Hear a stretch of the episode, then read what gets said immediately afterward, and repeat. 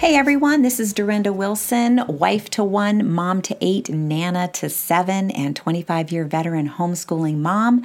I'm also the author of The Unhurried Homeschooler and the most recently published The Four Hour School Day. Well, here's how things work. When you publish with a publishing company, they help you out. They do a lot for you until the book launches, and then that starts to sort of wane after several weeks. So that's, I'm in the waning uh, season right now. And so what ends up happening is I sort of have to pick up on more of the promotion of the book and that kind of thing, and the publishing company doesn't, they kind of stop doing the paid ad campaigns and all of that. And the reason that I'm sharing that with you is because at the end of the day, the thing that's really going to get this book into the hands of other parents is you. At the end of the day, if you love the book and you share it with your friends, that's going to be the best way for it to get out there, you know, because truthfully, when I started this whole process of, of writing this book, I just gave it to the Lord from the get-go. And all along the way, I have put it in His hands because He was so faithful to take my little self-published book, The Unhurried Homeschooler, and put it into the hands of over thirty thousand parents over the past few years, which just blows my mind that uh, that, that many books would sell and I wouldn't, a publishing company wouldn't be involved, and, and it would just be the Lord getting it out there. And so all that to say, I loved working with the publishing company. They have been wonderful in so many ways. Um, but, you know, at the end of the day, I've got to take this back over, and I'm just, you know, here to say, if you love the book, please share it with your friends, because that's uh, that's the best way for it to get out there. And my prayer from the very, very beginning has been, God, please put this book into the hands of as many parents, every single parent that you want to read this book. Please just, just put this book into their hands. And so I feel like you all are a big part of that, because there's something about the homeschooling community. We're, we're very we're, we're very well connected, and when we love something, we want to share it with others. So I'm just asking that if you love the book, please share it with other people. If you haven't checked it out, would you go check it out? Because I have a really strong suspicion that it'll be a great encouragement to you, um, because the feedback I have been getting has been wonderful. And uh, I'm just thankful. I'm thankful to the Lord for the opportunity to be able to share the things that He has shared with me. Um, so go check out the four-hour school day, either on my website or at any of your favorite booksellers. Oh, and by the way, for all of you who uh, put a review up on Amazon, thank you, thank you, thank you, thank you. We made it to that fifty mark, which makes the algorithms change so that um, it puts it automatically puts the book in front of more moms who are kind of looking for similar type books. So anyway, enough of that. I want to move on today and talk about something that has really been on my heart lately. You know, with all that's been going on around us, my heart's cry to the Lord has been, God, give me wisdom. I need wisdom more than anything right now. You know, and I don't mean just me. I mean we as parents, we as the church. The thing, the number one thing we re- need right now is we need wisdom. And I think about what uh, Proverbs has to say about wisdom, and it has a lot to say about wisdom. But I, I kept that that verse that talks about Um, you know, wisdom crying out in the streets and and encouraging us to just seek it with everything that's in us, to search for it as for hidden treasure. That is where we need to be right now. Um, and so I, I was going to share a little story, because today I was working out in my garden. And now, first of all, many of you may have heard this story, but I'm going to I'm going to tell it again really quickly, because it's a great parallel to parenting. It's a great parallel to homeschooling. And it's this. Several years ago, I grew a very, very large garden, and I had um, one year in particular that I had this just amazingly abundant harvest. It was so much more than all the other years that it really got my attention. And I had to ask myself, what did I do differently? What changed this year that I didn't do the other years? And I knew exactly what it was. I had gone out to that garden every single day, day after day, week after week, checking on every plant, assessing the health of every plant and of everything that was going on in that garden. I had a heads up on everything that was happening there, and I could waylay any big disasters because I was out there every single day. Some days I was out there for longer, other days I was out there for shorter amounts of time, but it was the plotting, the faithfulness of showing up every day that really lent itself to this amazing harvest that I had. And I have likened that to parenting, having this pulse on your children physically, mentally, emotionally, spiritually every day, and then also on their homeschooling. So fast forward to this year, I had a garden going, and um, at one point I had to leave a few weeks ago because I had a homeschooling conference that I was speaking at, and it's something that God has called me to do. And I had our son just sort of like looking at the garden and just sort of watering it. He doesn't really know what to watch for because I've never had big, I didn't have a big problem last year. And last year was the first year that I had a garden in this new place that we live. And I didn't really have a problem with it last year. And but I was out there very regularly last year. Anyway, so I was not out there over the last few weeks, three or four weeks. And I finally got back out there today. And you guys, it was a sad state of affairs.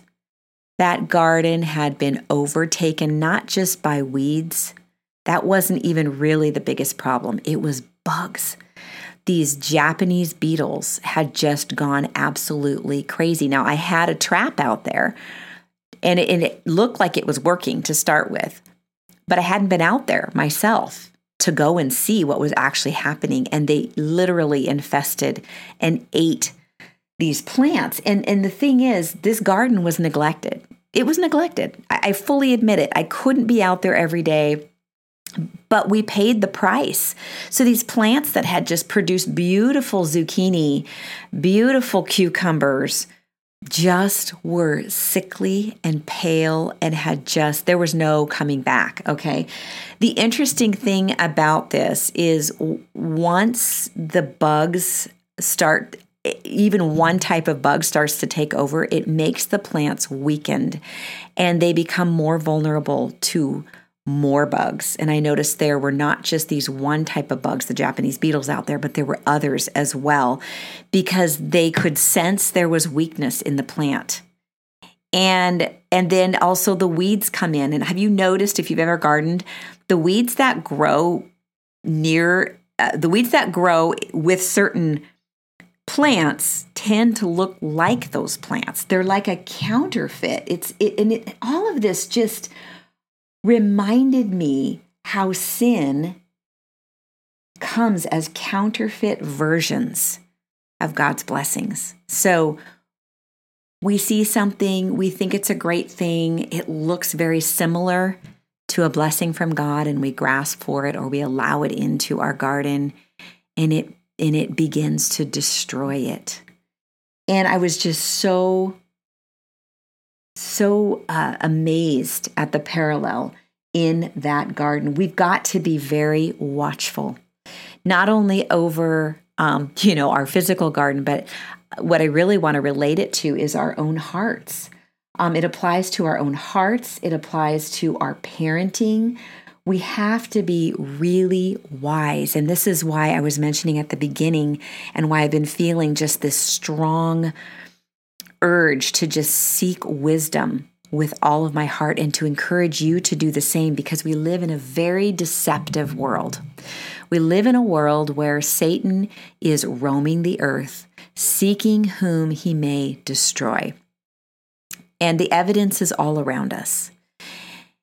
But I want to encourage you that God promises that if we ask for wisdom, that he will give it to us. James one, y'all know, it's one of my favorite passages. Any of you lacks wisdom, Let him ask of God, who gives generously without finding fault, and it will be given to him. But when he asks, he must believe and not doubt, because he who doubts is like a wave of the sea, blown and tossed by the wind.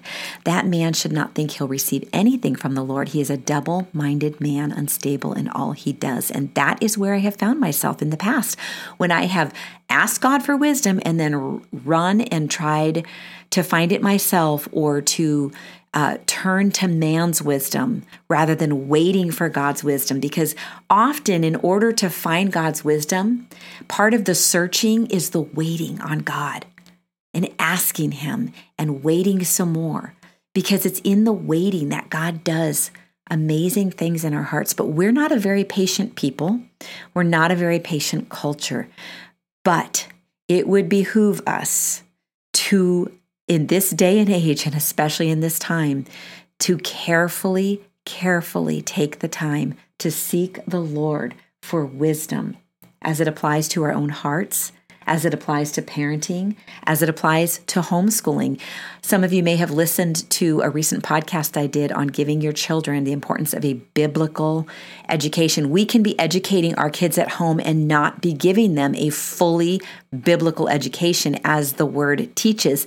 And if you go back and listen to that podcast, you'll hear um, what that actually means. And it doesn't, it, it You know, I think sometimes we can get overwhelmed and think, oh, it's this big, huge thing, when the reality is it's about the simple things. It's about walking out wisdom before our kids and modeling it for them, pointing our kids back to the Word just throughout the day as we're living life alongside of each other. It doesn't have to be complex and complicated. It actually should start in a very simple way, especially in those early years. And then later on, we can dive into more of the deep apologetics. But I want you, if you haven't listened to that, to go back and listen to it.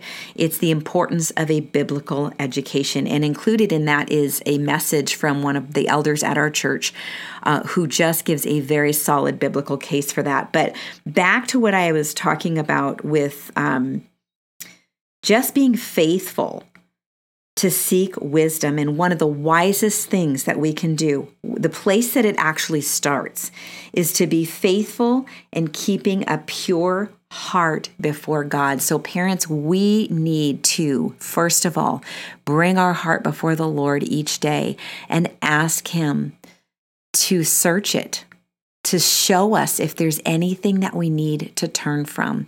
Because at the end of the day, um, when God reveals sin to us, it is a blessing. And because we have we have a remedy. We have a remedy for the sin. We have a remedy for the problem. Jesus is the remedy. So when we he points out, we don't have to be afraid for God to point out sin in our lives. We can safely go to him and say, "Here's my heart, Lord.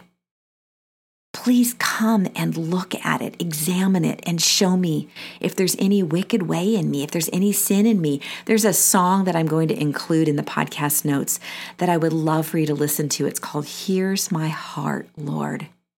It's by Shane and uh, Shane. But so the, it starts with us as parents bringing our hearts before the Lord, letting him do his work in us, and then to be faithful to keep a pulse on where our kids are each day, physically, mentally, emotionally, spiritually, throughout the day, checking in with them, asking the Lord for wisdom along the way. You guys, this is what This is what God is going to use to direct our families, to show us what he has for us, to really instill his word and his ways in our children. That is what we are called to. And then also to keep a pulse on our kids, to be faithful to keep a pulse on our kids' homeschooling. I remember at one point, I was checking this kid's schoolwork every week, maybe two weeks. Well, I found out after a fair amount of time that one of our kids wasn't actually doing her math every day. She was saying she was doing it when I asked her, but she wasn't doing it. And so at that point, I decided every single day I would do what I did in my garden. I would check in with each child. I would go over what they'd done, because we, we encouraged independence from a really early age. A lot of their schoolwork they did on their own, so they would even check it on their own, because I think that helps them learn more is by checking their work and seeing what they did wrong. So I would go over everything with them every day, and we'd go over, well, these, this, uh, this was wrong. What, you know, what do you know what you did wrong here? And have them be able to explain it to me. There's a whole lot of learning that's happening right there just with that simple accountability every day. And then I waylaid any major disasters when it came to homeschooling, because, you know, if a child isn't picking up on a concept and you're three weeks into lessons, you got to go back and start over to make sure that they got They get the concept and then go back through everything. And that is so discouraging for us, and it's discouraging for them. So it's really great to exercise wisdom in that area and really keep um, a pulse on what's happening with their homeschooling. I want to read to you Proverbs three, one through eighteen, because this was something that I read this morning that I'm just like, I don't know. I feel like when the Lord gives us something, we're not to just keep it to ourselves. If we have the opportunity to share it with someone, we do. And so, you know, I love the fact that I have a podcast, because if there's no one else around to talk to about it, um, I can talk to all of you about it. So that's what I'm going to do today. I'm going to share with you Proverbs three, one through eighteen, because this is actually where the Lord very clearly directed me this morning. You know, some mornings you just sit down and you're kind of like, okay, well, let's see. Uh, maybe I'll read some chapters in this in this book or whatever. Today was just so clear. There's just some days that are like that. God was going, go to Proverbs. And then it was like, go to Proverbs three. Okay. So I went to Proverbs three. Here's what it had to say. My child, never forget the things that I have taught you. Store my commands in your heart. If you do this, you will live many years and your life will be satisfying. So parents, you have gained a certain amount of wisdom already up to this point. Don't ever forget that wisdom. Don't set it aside. Ask the Holy Spirit to bring the wisdom He's already given you up to this point to your mind throughout the day as needed. Um, so we want to live from that place of Uh, wisdom that God has already put in us. And then we also want to continue to seek out more wisdom, because here's what it's saying. It's, if you do this, you will live many years and your life will be satisfying. Who doesn't want a satisfying life? It goes on to say, never let loyalty and kindness leave you. We don't see a lot of kindness happening around us, do we? No. Let's not let loyalty and kindness ever leave us. Even in dealing with our children, are we loyal and are we kind to them? It says to tie these things around our necks as reminders. Then you will find favor with both God and people, and you will earn a good reputation. We want to have a good reputation with our children as well, right? So let's let loyalty and kindness never leave us. Trust in the Lord with all of your heart. Do not depend on your own understanding. Seek His will in all you do, and He will show you which path to take. Another translation says, acknowledge Him in all of your ways. Sometimes that periodic stopping throughout the day and saying, Lord, what do you want in this situation? It says here that He will show you what path to take. Don't be impressed with your own wisdom. Instead, fear the Lord and turn away from evil. Then you will have healing for your body and strength for your bones. You know, at the end of the day, God does not, he, he hates worry. He hates anxiety. He hates complaining. So if these things are not good, and maybe even go as far as to call them evil, we want to turn away from them. And, and God's giving us a remedy here, that instead of having bodies that are wrought with worry, you know, this affects us physically, mentally, emotionally, spiritually. He's saying you'll have healing for your body and strength for your bones if you will fear the Lord, which is to put Him first and above all, and turn away from evil. Honor the Lord with your wealth and with the best part of everything you produce. Okay. So we want to give the Lord the first fruits of every day, our time, our money, our hearts. We want to bring those to the Lord. Then He will fill your barns with grain and your vats will overflow with good wine. These were signs of great blessing in this culture. um, that Solomon is speaking from. My child, don't reject the Lord's discipline, and don't be upset when he corrects you. For the Lord corrects those he loves, just as a father corrects a child in whom he delights. That goes back to what I said earlier about being faithful to keep our hearts pure before the Lord, and that he is safe to do that with. He is safe to be vulnerable with. He is safe to say, Lord, this is the part of me that I know I have been keeping from you and hiding from you and just not wanting to be raw with you about, but I'm going to I'm going to trust you, and I'm going to be raw and honest and open with you about that. And the Lord corrects us, and he does so lovingly. And when the Lord corrects us, it feels good. We're actually like, I don't know how to explain it. Most of you know what I'm talking about. It's like, yes, you're like, oh, I do want to turn away from that. And at the same time, you feel loved, and you feel like, I don't want to do that thing anymore. And so God is safe to be vulnerable with. He is safe to allow us to correct, allow him to correct us. And then it goes on to say, joyful is the person who finds wisdom, the one who gains understanding, for wisdom is more profitable than silver, and her wages are better than gold. Wisdom is more precious than rubies. Nothing you desire can compare with her. And here's what she has to offer in the last couple of verses. Listen to that. This. This is wisdom he's talking about.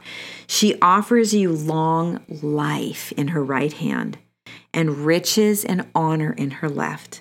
She will guide you down delightful paths, and all her ways are satisfying. Wisdom is a tree of life to those who embrace her. Happy are those who hold her tightly. There it is again. Value wisdom. Seek it with all your heart, and understand that true wisdom only comes from God. You know, there's a difference between knowledge versus wisdom. We want our children to acquire appropriate knowledge. We want to acquire appropriate knowledge, but the amount of knowledge out there is limitless. We have to have our focus on wisdom. Okay? Knowledge versus wisdom. Wisdom is knowledge is helpful, but only in so much as it applies to wisdom. Only in so much as we use wisdom to apply it, I guess is what I should say. So let's be discerning in the amount of information and knowledge that we take in and that our children take in. We want to be wise gatekeepers of that. And it's interesting because in the Proverbs, it notes that even animals like ants and rock badgers and locusts and lizards are wise. How can that be? Well, it's not because they are so smart, they have or they have great intelligence, but because they know how to navigate life skillfully. Wow. Let's let me say that again. This is not because they have great intelligence, but because they know how to navigate life skillfully. All right. This is what we want. This is what we want for our children. We want to grow children who are wise and navigate life skillfully. We are modeling wisdom for our children. We are showing our kids how to navigate life skillfully with our feet firmly planted in wisdom. And we know that wisdom, true wisdom, can only come from God. Let's pray. Lord, thank you so much for the reminder today to seek wisdom, to seek understanding, to search for it as for hidden treasure. Help us to be patient, Lord, and to wait on you as we ask you for the wisdom that you say in James you will generously give us. God, now more than ever, we need your wisdom. Help us not to settle for counterfeit versions of it. Help us not to settle for counterfeit anything, counterfeit blessings, what things that appear to be blessings but are really things that are going to eat us alive, that are going to eat our children. We we want... We want our children to be blessed. We want them to grow up healthy and strong, but we need your wisdom as to what that's going to look like, what that needs to look like um, as we walk out the principles that you have placed in front of us, Lord. Uh, give us wisdom each day to be faithful, to walk in obedience to what you direct us to do, Lord. We thank you for your goodness. We thank you for your wisdom that you pour out on us. Thank you for these children and the opportunity that we have to, to invest in the next generation, to invest in their lives, Lord. We're not just investing in our children. We are investing in our grandchildren and our great-grandchildren. May we be found faithful. In Jesus' name, amen.